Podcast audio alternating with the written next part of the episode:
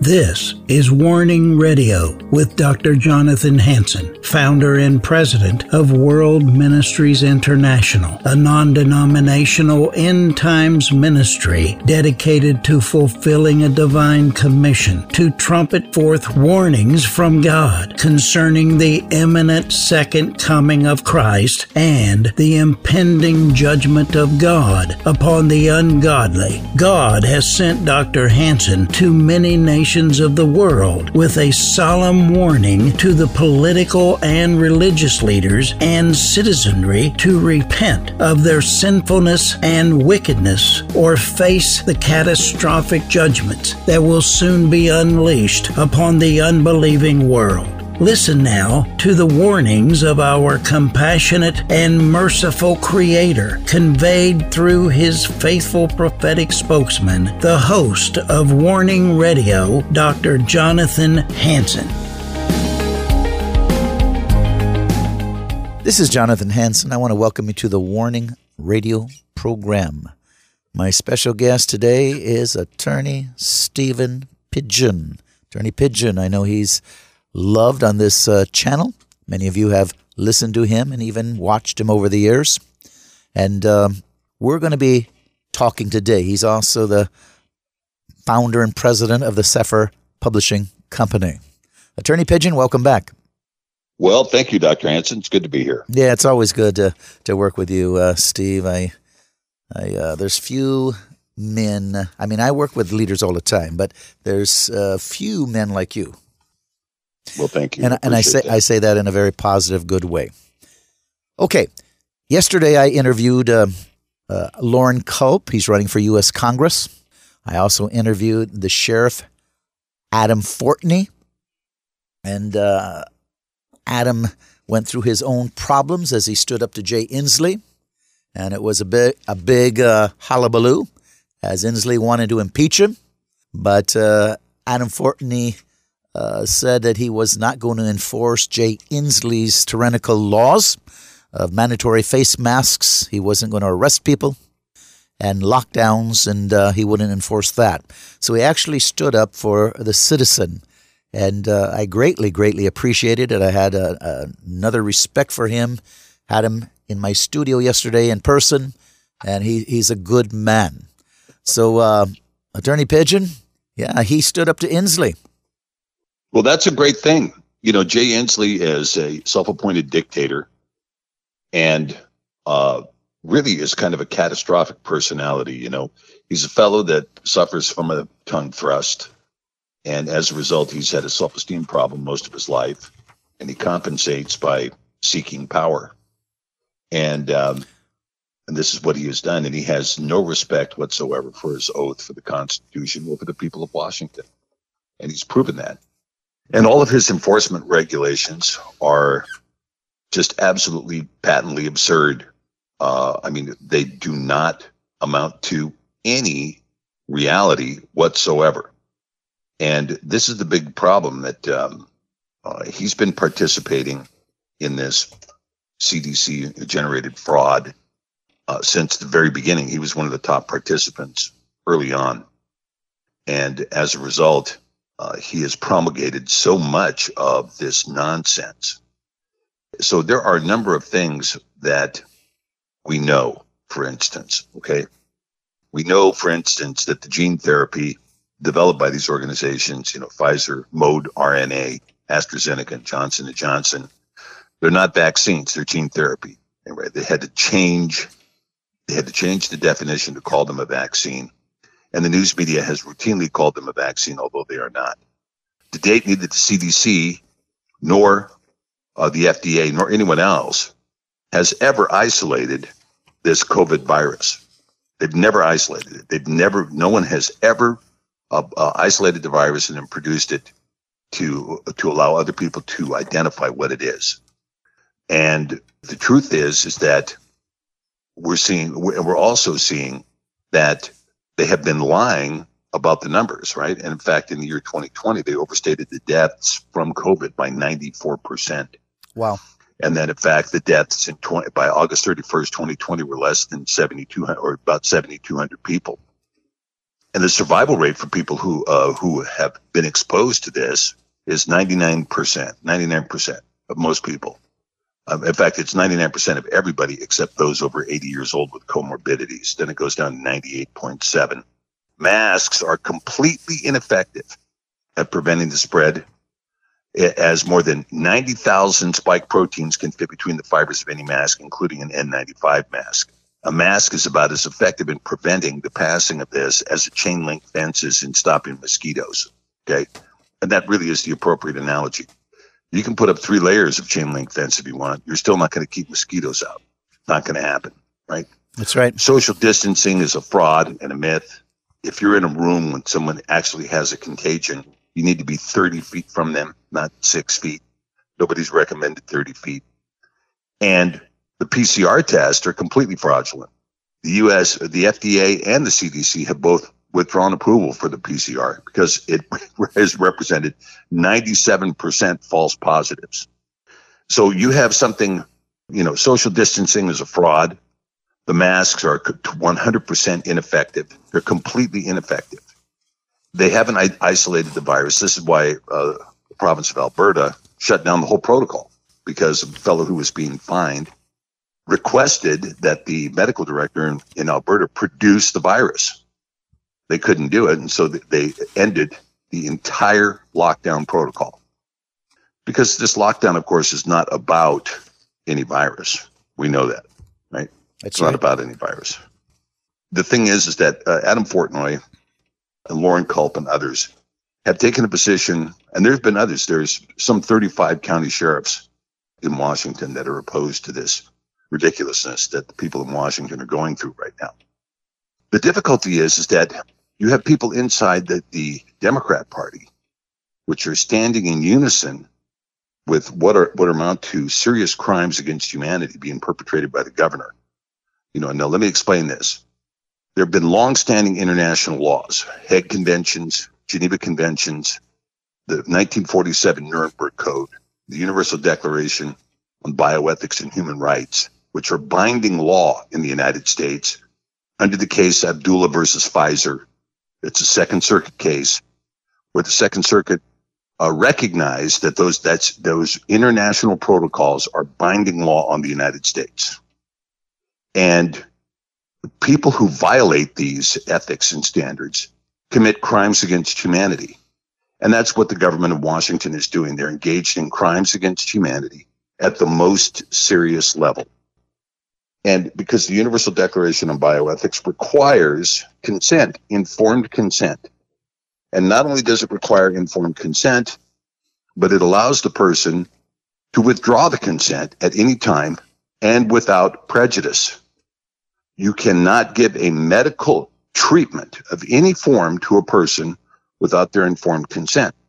And we know a medical treatment or diagnostic treatment, we know that uh, mask wearing, social distancing, contact tracing, quarantine, quarantining people that are not ill, all of that is diagnostic and therapeutic a preventative medical treatment, which under the universal guidelines requires informed consent.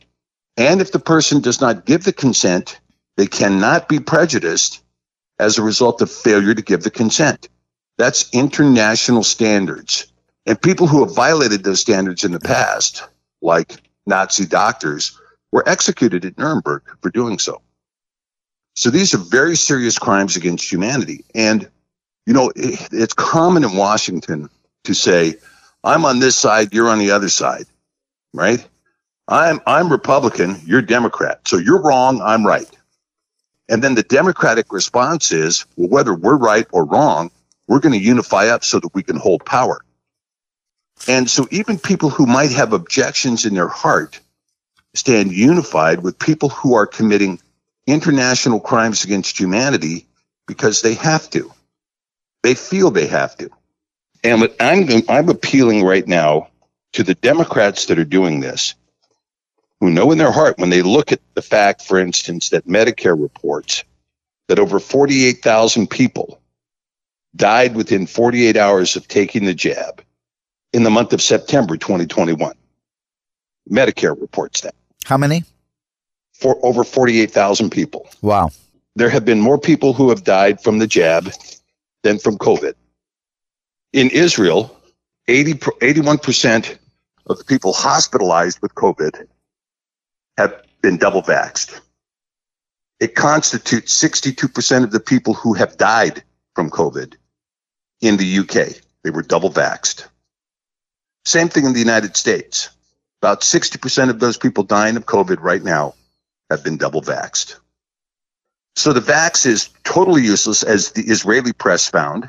It was reported in the Jerusalem Post, Arutz Sheva, and it came on television in Tel Aviv, that statistically, those people who have been double jabbed have completely, it's completely useless. It does not prevent them from catching the disease, nor does it prevent them from spreading the disease. And in fact, they carry a viral load two hundred fifty-one times greater than the unvaxxed. Wow. And so these are stats that are out there. And so when you see this, you have to ask yourself in your heart, are you a co-conspirator in promulgating crimes against humanity at the highest level seen in human history? And, you know, I don't know. It seems to me when you go to bed at night, you might not want that on your conscience. And yeah. if you don't want that on your conscience, and I don't care if you've stood in unity with uh, Jay Inslee, you need to you need to think about what you're doing, because guess what? You're not going to be standing with Jay when you stand at the white throne in judgment. He won't be standing there next to you. And you're not going to be standing there saying, well, I was only following orders. Go ahead, make that argument. That was the argument made at Nuremberg. You know, you're going to stand alone. We stand alone in this life, you know. Salvation comes to us alone in this life. That's the beauty of salvation. It comes to us individually and is capable of coming to us anywhere, in prison, on our deathbed, in a car. Makes no difference where we are. Makes no difference what our status is. That's what the message of Isaiah sixty-one is all about. To bind up the brokenhearted, to set free the captives. And this message is here, and it's here for everyone. And the fact that people say, well, I'm, you know, I'm part of this group. You're not going to be standing in a group of people defending your argument when you stand before the heavenly throne in judgment. It's going to be you and you alone. That's right. And the problem is, is that for many of the people who are engaged in this, they're not far from their deathbed. You know, you don't know. You know, today may be your last day on this earth. Tomorrow, you may be the one who's got a ventilator shoved down your throat and somebody's administering remdesivir and your chances of life are about zero. Then what? Is, is the Democratic Party going to come there and sit next to you in your bed and die for you? It's like Steve Jobs said. It doesn't make any, any difference how much money you have. You can't pay somebody to die for you. A well, man is appointed to die once and then to face judgment. Well, you're exactly right. You probably read where the vice president of Pfizer, uh, he resigned because he said what they're doing is outright lying and that uh, the Pfizer vaccination could be used for mass genocide. And uh, he, he listed in the past those regimes, Mao and others, that were involved in mass genocide. So, I mean, what we're seeing right now is finally, finally, there's there's uh, some people rising up because they've made it mandatory or losing your job, just like October twelfth, class action lawsuit filed by the Pilots Association against Southwest Airlines. And uh, it shut down basically the Southwest Airlines overnight. They walked off the job because they yeah, were. The, amen. Yeah. Bravo to them. Yeah. I support every move they made. Me too. Let Southwest go completely bankrupt. Yeah. Let them go bankrupt. Goodbye. Let that H R, you know, I've told people before, walk out. You got an H R manager who stands here with his snide little self-righteousness. Oh, we've decided to make the vax mandatory. Well, great. You do the job then, Mister H R. Get your butt on the plane and fly it, because I ain't doing it. Now, I don't normally fly Southwest, but it's so if they flew where I did, I would transfer because, wow, they took a stand. They said, you're not going to force us to take this vaccination. This is totally unconstitutional, against our civil rights. They walked right off the job. Yeah, as did air traffic controllers in Jacksonville and in Milwaukee. They walked off. They had to cancel thousands of flights. There was a guy running the computer systems for United. He just shut down the computer and killed six thousand flights in one shot. and, and then then Biden's uh, prompt little redhead uh, spokesman just lies all the way through her teeth, like Biden lies every time he opens his mouth. Yeah, except that she referred to the vaxxed as the marked. Wow. Now listen to this. It says twenty-seven U S Air Force pilots resign over COVID nineteen vaccination mandate. It says twenty-seven active duty U S Air Force pilots have resigned their commission over the unconstitutionality of Secretary of Defense Lloyd Austin's mandate requiring all armed force members to at once receive a COVID nineteen vaccination. It says the exodus began on August twenty-seventh with twelve pilots from the first wing, uh, fighter wing at Joint Base Langley, uh, Virginia, submitting to their commanding officer letters of resignation only hours after they received a four a.m. text message telling them to submit to mandatory COVID vaccinations by ten a.m., six hours later that same day. So uh, now, and so, you know, now these these highly trained And, and these were highly trained uh, pilots defending our nation.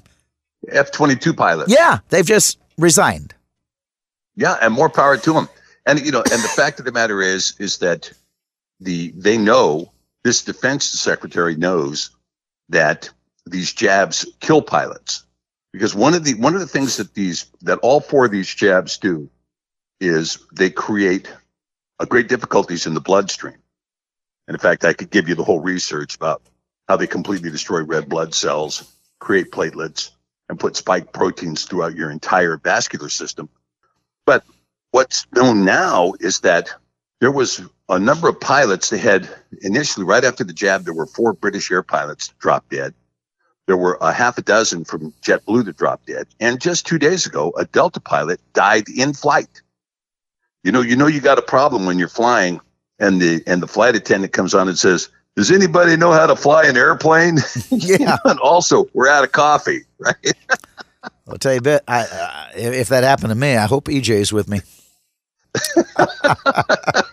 yeah, yeah, no kidding. Yeah, for those, yeah, that, don't, you the, for those you know, that don't know the joke, E J Buckhart used to be a Northwest Airlines uh, pilot, flew the jumbo jets. But, uh, uh, yeah, it, it's funny, but it's not funny. We're in a situation where our, our people that uh, control lives, like pilots and doctors and everything else, they're walking off the job, or like Attorney Pidgeon said, they're actually falling over dead.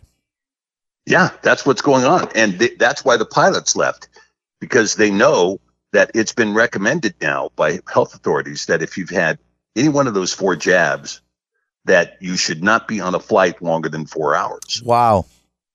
And, of course, we've seen the effects of the jabs have created uh, both peri- uh, pericarditis and myocarditis, which are, you know, uh, heart disorders, including inflicting heart attacks on young people. There was a thirteen-year-old that died of a heart attack, a fifteen-year-old that died of a heart attack.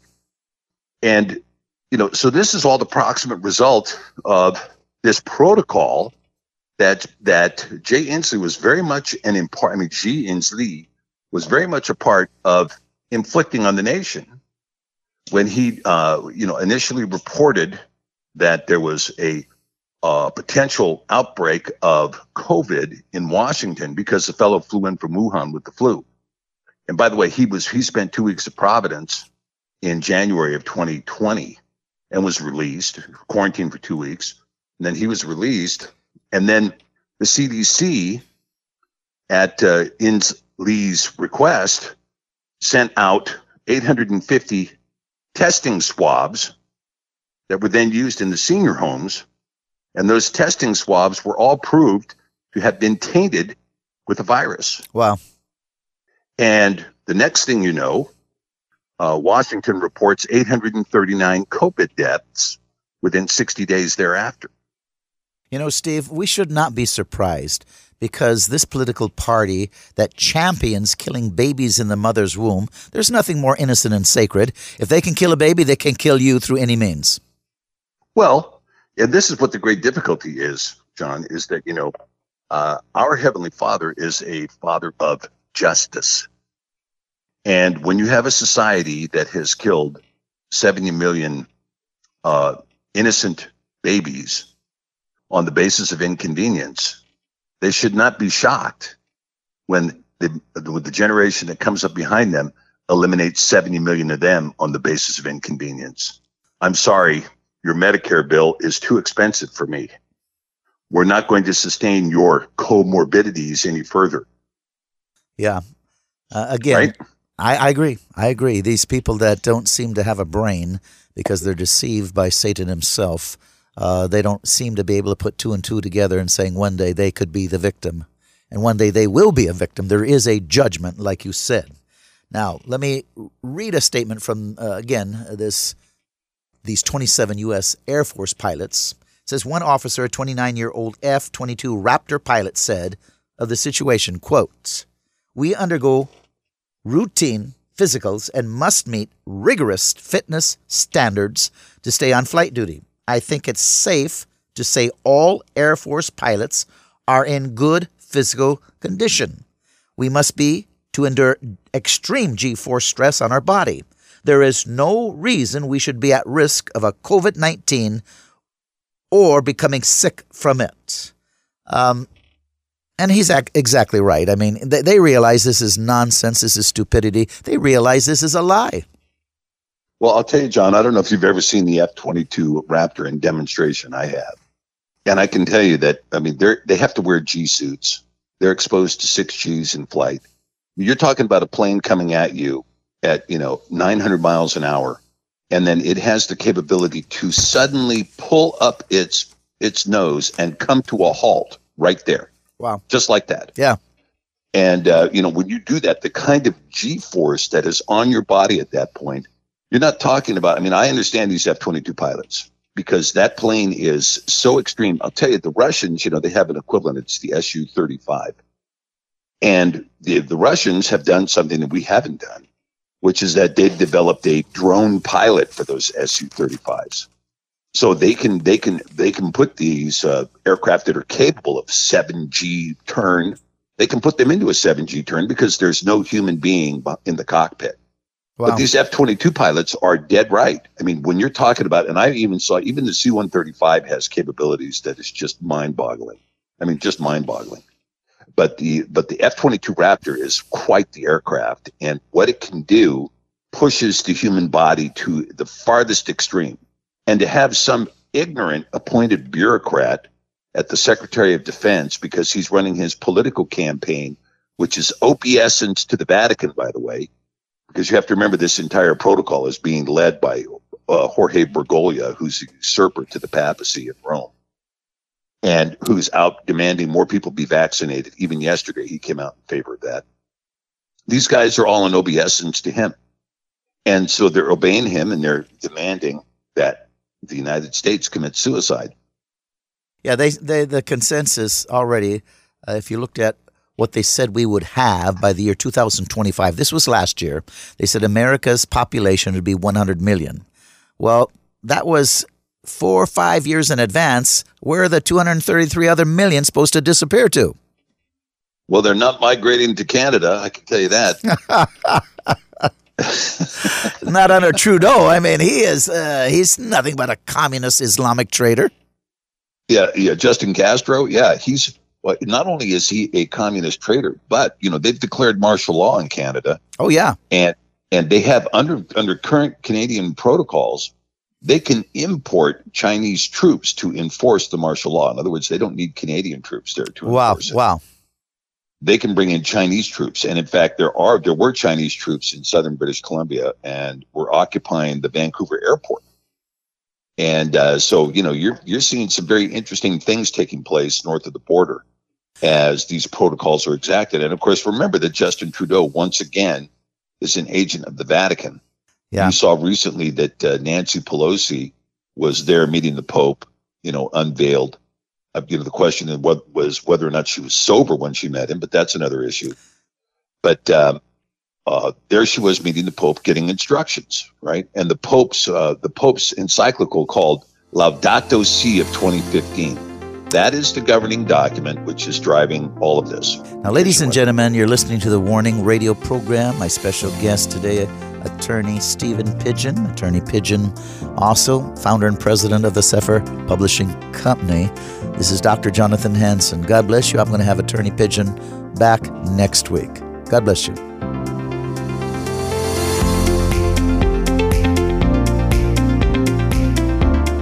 Thanks for listening to this episode of Warning Radio with Doctor Jonathan Hansen, founder and president of World Ministries International. Warning Radio is a listener-supported program. We need your donations in order to continue airing these Christ-centered prophetic programs. Send your checks or money orders to World Ministries International, Post Office Box two seventy-seven, Stanwood, Washington, nine eight two nine two. To donate securely by phone, call three six zero, six two nine, five two four eight. Visit our website to find other ways of giving and a wealth of information about World Ministries International and host Doctor Jonathan Hansen. The website is world ministries dot org. There, you'll also have access to hundreds of previously aired radio programs, made-for-television videos, thousands of articles, Doctor Hansen's books, and travel itinerary. Again, the website is world ministries dot org. The phone number is three six zero, six two nine, five two four eight. Tune in at this same time, Monday through Friday, on this radio station for the next exciting edition of Warning Radio with Doctor Jonathan Hansen. Remember, the Lord is not slow about the promise of His return, as some count slowness, but is patient toward you, not wishing for any to perish, but for everyone to come to the repentance that leads to eternal life.